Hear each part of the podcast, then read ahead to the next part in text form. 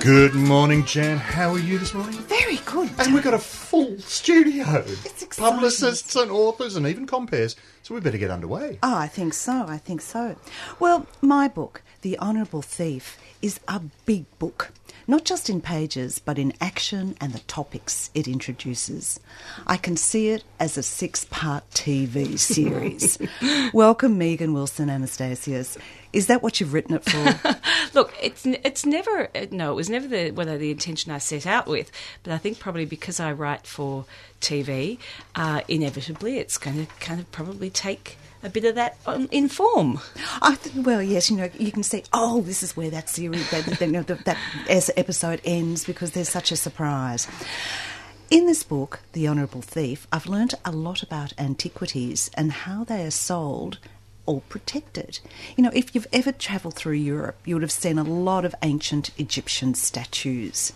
100 years ago, archaeologists would do a dig and then take things home. But your book is set in the 1950s and things have started to change. Yes, look, it was a matter of national pride all of a sudden. For a while there, most of those nations had no issue with the big museums, collecting institutions of the world taking their goodies. And so you have the most famous example of the Elgin marbles in the British Museum, which Greece understandably would quite like to get back. And from Turkey, there's the Pergamon treasure, which is in Berlin. And so you have, and in the Met Museum, you've got an entire Egyptian temple. So the idea was, you know, in the era before easy travel, you brought the culture to the people by stealing it from the country of origin and putting it in a local museum so that Joe Public could pop in and visit ancient Greece and Rome on the weekends. But now you can't bring home these antiquities. No, you certainly can't. But there's a black market for them. There is. In fact, most recently we had ISIS in Syria, who, you know, their biggest money earner was selling oil. Their second biggest earner was ripping antiquities out of the earth. They had looting gangs organised, and they'd be ripping up antiquities and flogging them overseas. So the whole destruction of Palmyra was really just for show.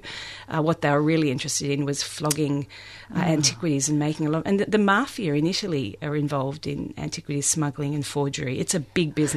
Now, the ISIS and the mafia don't make it into the book. No, they don't. But there's so much. But what about a reputable auction houses? You know, would they know the difference between a real one or a fake one? Look, a lot of experts can't tell the difference between a real one and a fake one because the techniques studied so closely by the best forgers, and I've got a forger character in the book, an Italian forger. And the psychology of forgers is really interesting because they actually just like to get one over people. They like to be the smartest person in the room. And so it does make it very difficult to identify fakes and forgeries, but they're prevalent. They're everywhere. So everything has a buyer. And at the end of the book, the buyer and the reason for the purchase absolutely amaze me. We're not going there, but that was clever. So from antiquities to myths and legends, very, very briefly, Achilles. Look, Achilles in the Iliad has always fascinated me because he's basically having a tantrum for a fair whack of the book. And my hero is also starts as an anti-hero. Just as Achilles in the book, in the Iliad, he's not, his sort of petulant behaviour is not particularly admirable. And so for me there's a parallel between my hero Benedict Hitchens and Achilles. And Achilles is a very human hero, just as the Greek gods are very human gods. They're vindictive, they're nasty, they're vicious, they have hissy fits when things don't go their way. And so Achilles, for me, was a very human character, so hence in the book the Benedict's quest to try and prove Achilles is a real person. Benedict Hendricks, yeah, archaeologist. So what does he want to find? He wants to find proof that Achilles was a real person. He wants to find proof that the heroes of the Iliad, that Greek heroes were real historical figures. Just as, you know, those who believe Jesus was the Son of God, you know, there are those of us, including myself, who sworn agnostic, that Jesus was probably a human being and a very possibly a very good human being. So the argument is, well, if that's the case, why can't we accept that the heroes of the Iliad were also human beings that got, you know, a lot of marketing around them, branding. So Ben, the archaeologist, really wants to get hold of the shield, and there's the legend holds that no one who carries it into battle can be felled by mortal means. So there's a lot of people who want the shield too. Yes. So this is an action story. We don't know the goodies from the baddies, and they're all following his trail through what was Asia Minor. What do we call that area now? Well, it's Turkey. A lot of Greek people who not particularly happy that Turkey is ruled by Turks now rather than the Greeks still refer to Turkey as Asia Minor.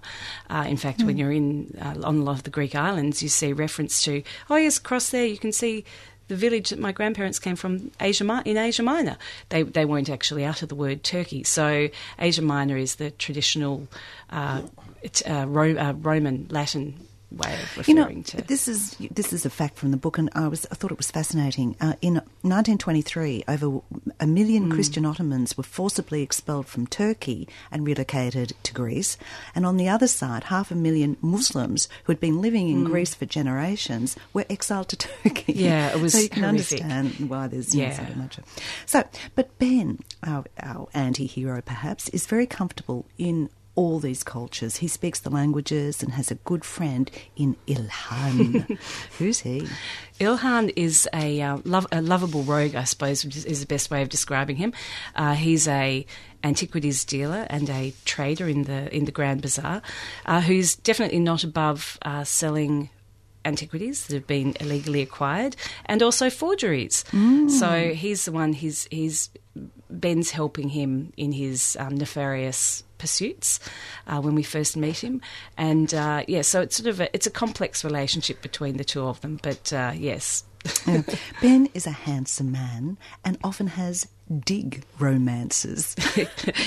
Dig romances. They're only meant to actually last the extent of the dig. In my particular instance, I married my dig romance. We're still delightfully married. Yes, so they do sometimes develop into something else.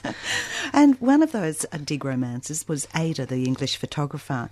But who is it that wins Ben's heart and he marries? A woman called Karina, who's a Cretan woman. Unfortunately, Cretan just doesn't work. No, it doesn't work. Yeah. A woman from Crete that Ben meets prior to the outbreak of the Second World War. Yeah, just before 1944. And on this island, there's also a Frenchman. And we're going to hear Megan Wilson and Anastasius read from The Honourable Thief about a character called Monsieur Joseph Garve.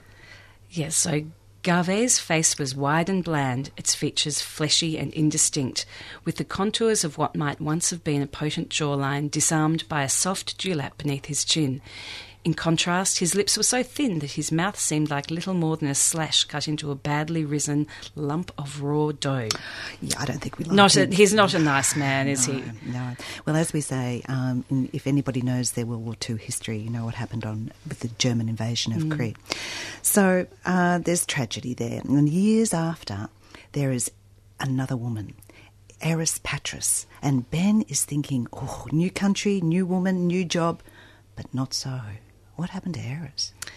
Well, we find out what happened to Eris, but Eris was there, seemed to offer him his opportunity to find redemption, but she disappeared, and it appeared as though she'd been kidnapped. Something terrible had happened to her, and so the second half of the book about is in part his pursuit of her and finding out what happened to her, but also the treasure that she was associated with that seemed to prove what he wanted to prove. After the chaotic nature of Turkey and Greece, the chase continues to England. And another little paragraph from Megan Wilson Anastasius about London. He slumped on the rear bench seat of a cab as the city's streetscapes flickered by like a stand of living postcards. The cab drew to a halt at an intersection, and neatly dressed and composed pedestrians filed obediently through the crossing like lines of well-outfitted ants. serried rows of black cabs and lolly-red double-decker buses moved sedately and politely along well-defined lanes of traffic with nary a horse-cart or street vendor to be seen. Even the dogs were clipped into unnatural forms. Nothing in London was left to chance.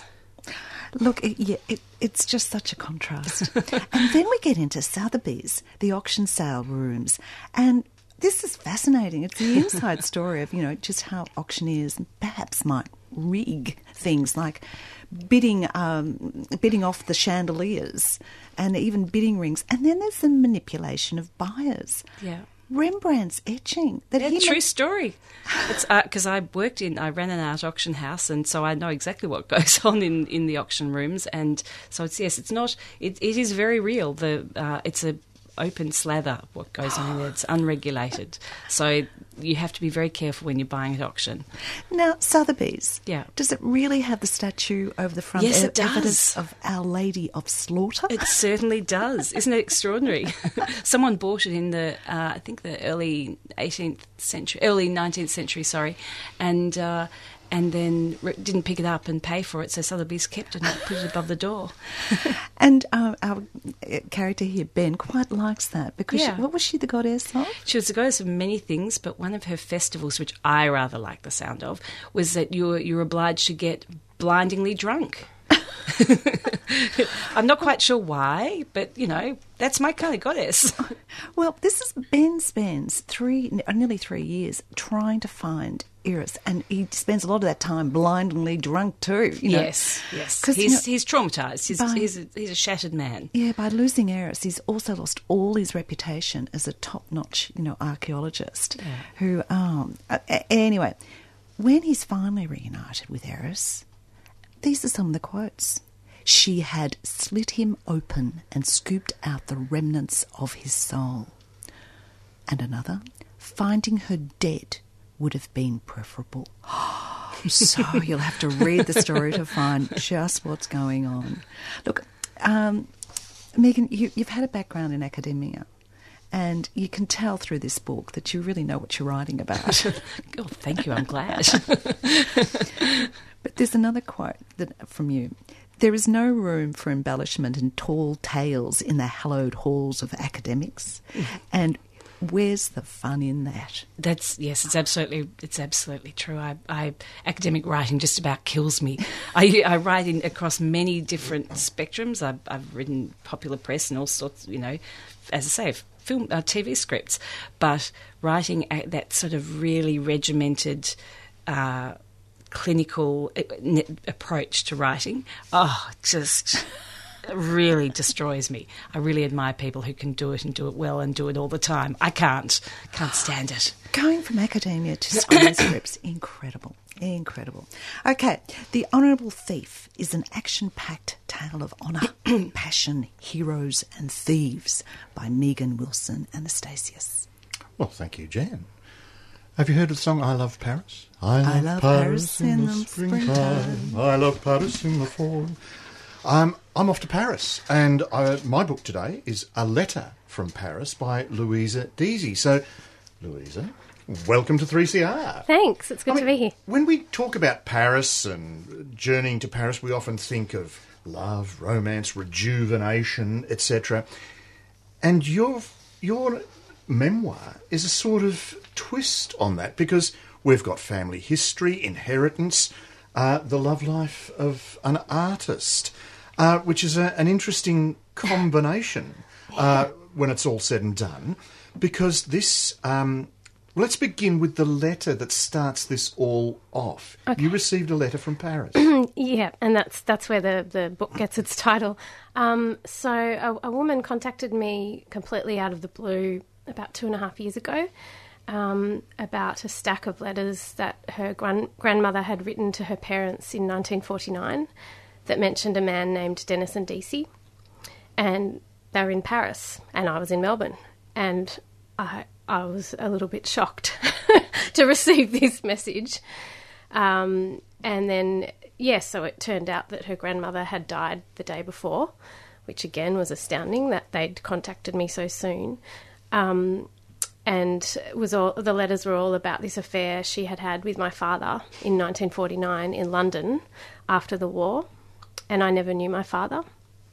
Well, this is the interesting connection here, because it sets you off on a search for your father. And this is where the sort of romance comes in, because you're sort of falling in love with Paris, falling in love with your father, whom he died when you were 6.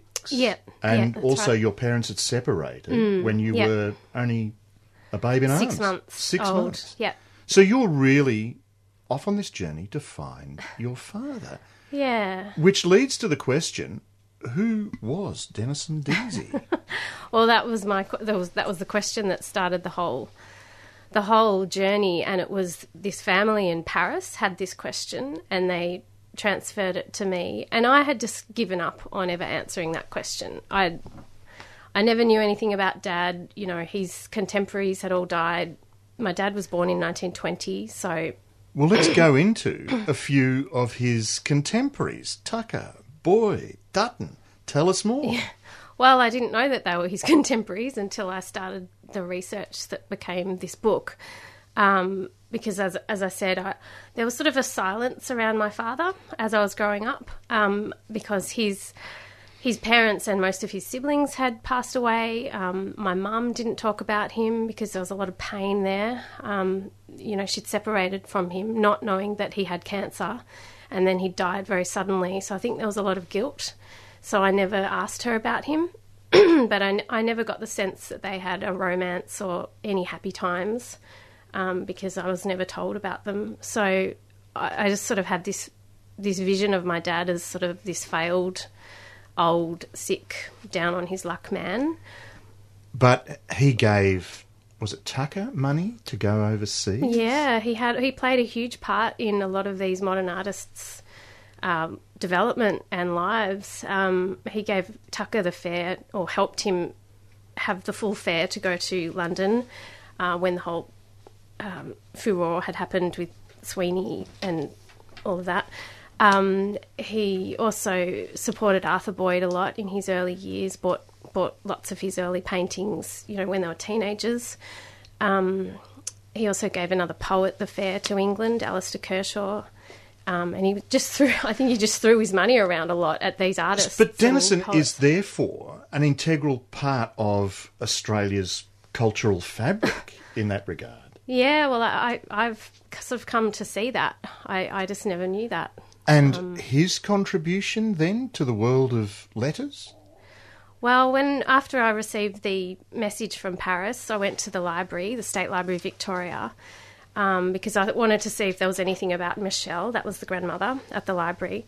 And I knew that some of his diaries were there, and I thought that was because he had been friends with Arthur Boyd. I knew that he and Arthur Boyd had been friends. That's all I knew.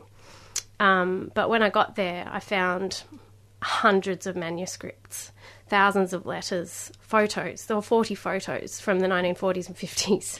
And his diaries. Here's an extract. London, 1949. Afternoon at the National Gallery among the Italian paintings. Returned by tube to Regent's Park, ascended into light and walked up the horrible Albany Road towards the butcher's for my microscopic ration. 2 chops for the week, fit in my pocket. Hearty, heavy from the change from the gallery, I spy a small boy clutching a bottle of milk, toddling towards me. I was astonished to see that he was approaching me and saying something. "What is it, me lad?" I says. With a confident, doleful note, he says, "Lead me across the road, please, mister." Feeling vastly flattered at being mistaken for a confident crosser of London death roads, I drop a line for him to take a hold of, and a small, grubby fist clutches it. Gravely, we traverse the road and part, as do the oldest of mates, without a word. What a thrill is the slightest touch of humanity. It's really beautiful to hear Dad's writing being read by a man. It's really nice. Again, well, I mean, you're tearing up at the moment, but there is a sort of, well, humanity's not quite the right word I'm looking for, to his writing. It's crazy. I mean, that part, that was just from his diary. He wrote that for no one to read but himself, you know. But there's the Australian isms. Yeah. What is it, me lad? I says. Yeah. And then I drop my what was it? I Drop a Line. I Drop a Line, which is hand. It's so visual. Yeah, but there's that sort of Australian idiom, but also then that really the pathos and such like of that waif. And such it's like. Just this little boy trusting him, going, "Lead me across the road, please, mister." But he's right when you when you go into, because you've included extracts from his diaries and journals, and there are some that are very, very powerful in that regard, etc. So this leads you into a whole other world in many ways of what London was like back then, but also then Paris, because he spent time in Paris. Yeah, and that was sort of a very poetic part of the whole journey was even though there's so much, and he met Michelle in London, and there's so much about London after the war because he went there in 1947, the really powerful thing for me was that Paris and France particularly was his haven, and he had a love affair with France as well as people. Well, he also had another love affair, Giselle. Yes. It's a very complicated story when you say it like that. Yes. So Giselle was my godmother, and she, they had been married for a very long time. They'd met in the 40s or 50s at one of David Boyd's first pottery shows in London, apparently. I'm not too sure how much you'd like me to say there, but there was a lot. Well, how much do you want to give away? Because we sort of have... a discovery taking place, and in many ways it's for the reader to find out what you eventually found out. So how much can you tell us about Giselle? Well, I think what I have recovered through the process of writing this book and learning about Dad and the world of London and Paris after the war and his life is that there was so much romance there. So this was something I never saw with Dad and Mum, because, you know, they'd separated when I was 6 months old, and I never knew that Dad had a happy life, and, you know, there's so much romance, and it's all in France, and it's just really beautiful. It's also the artist's life, which is an interesting parallel here, because there are letters now. He worked for Aldington, who wrote a book on Lawrence of Arabia, etc., and there's Aldington. There's 300 or so letters from Aldington to Dad, chronicled the highs and lows of the writing life of the 1940s and 50s. So there's Aldington trying to encourage your father to continue writing, to continue the writing lifestyle. But it then parallels with your own life, because you have people trying to encourage you to continue your writing. Are you seeing a parallel then with your father? Absolutely, and I sort of felt this kinship, and I saw all of these parallels in our writing journey. I mean, I never even knew Dad was such a published writer before I went to the library, and Aldington was his mentor, and I've found similar mentors in my life, and they've always come in really unexpected ways. And so when I was reading those 300 or so letters, I was just really struck by how similar, even, you know, 50 or 60 years later, the advice to a writer is. Mm. But there's that role your father's taking of a researcher for Aldington, so he can complete his book. There's a letter from D.H. Lawrence in all that and things like that. But here's the other curious thing, because the writing your father does is not just creative. There's a book he wrote, Education Under Six. Yeah. So he's an academic as well. Yeah, he was really interested in history and France and education. So he'd worked as a teacher, and he was really interested in different education theories. So he'd written this book in the 1970s, and that was the only book I knew of before I started researching him. And I thought, it was academic, and it didn't sell very many, and I didn't know much else because no one had ever mentioned it to me. Have you read the book? Yeah, I have. Yeah. Oh, right. It's lovely. It's all about how the French are really focused on play, and how play really helps you to learn as an under 6-year-old, and how it shouldn't be so regimented. Well, that's well before its time in that regard, because the psychologists eventually came up or advocated that years later. Yeah. But back to your memoir then, there are several sort of threads compelling the narrative here.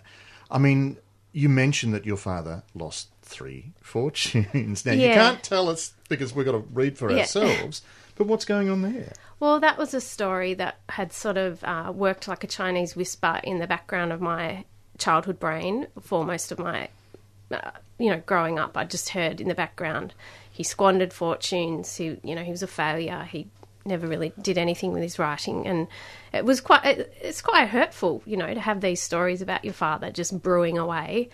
And it was part of the reason I never looked into his material at the State Library. Then there's the thread of Giselle and Michelle and finding out who they are. Yeah, that was pretty magical, actually, learning more about those two. You've also then look at your own relationship with your parents and your mother, which is interesting because it sort of changes or transforms the narrative in that regard in terms of your own perception of your parents and such like. Well, I think it's impossible to write about one parent without writing about the other, and if you're going to change your perceptions, which I completely did about Dad through the course of writing this book, I had to reassess everything that I'd sort of understood about Mum and their relationship. But you touch on the fact that in many ways your mother was an artist. Yeah, she was. Well. She was a painter and a sculptor. But what did she do with her work? Can you tell us that? She didn't sign much of her work, and at the end of her life, we found that she'd thrown a lot of it out on the street, which is again a bit upsetting. Speaks to the life of an artist and whether one continues the struggle or gives up or finds other avenues to pursue. Yeah, and it's that whole thing of value, and that was, for me, most of the inner journey of this book was learning about what is of value. Does it matter if someone recognises something as valuable, or is it about how you see it? And that was kind of how I formed a very I feel like, even though Dad's not alive, I've formed a very close relationship with him through the course of this book, because we both share this sense of value of creative work, and I never knew that he did so much before. But then, as a creative person yourself, did it reinvigorate your sort of desire to continue with the craft, given that it's such a precarious existence? Yeah, it did, actually, because I see how valuable his work is, and, published or not, whatever the... That's the name of a great program, by the way, published or not. Sorry, I've interrupted. Even the diary entries, that he wrote for no one but himself, they're so precious to me, and they're so valuable historically. Well, that's it. They're valuable historically, and the State Library also encourage people to see if that can be utilised. Those resources can be reutilised. But there are boxes of them. How many boxes? I'm not sure of the number, but they stack high to 1.6 metres. Oh, 1.6 metres. Which was his height, I think. Oh. Or no, he was like 6 foot something. I don't know. I can't transfer. But there are unfinished manuscripts there and all sorts of things. Radio plays. It's such a massive amount of material. It took me a year to kind of get my head around what was in there, but... radio plays, poetry, unpublished and published manuscripts, short stories, essays and plays. So the memoir is A Letter from Paris. The author, Louisa Deasy, a daughter of Denison Deasy, who I knew little about. No, I didn't know him. I knew very little about, but you've got then a glossary in the back of all the artists he was associated with. Yeah. And it's released by Scribe Publications. And I was speaking with Megan Wilson, Anastasius, about her book, The Honourable Thief, that was through Pan Macmillan. So next week, David, more authors? More authors, more fun. You've been listening to a 3CR podcast produced in the studios of independent community radio station 3CR in Melbourne, Australia. For more information, go to allthews.3cr.org.au.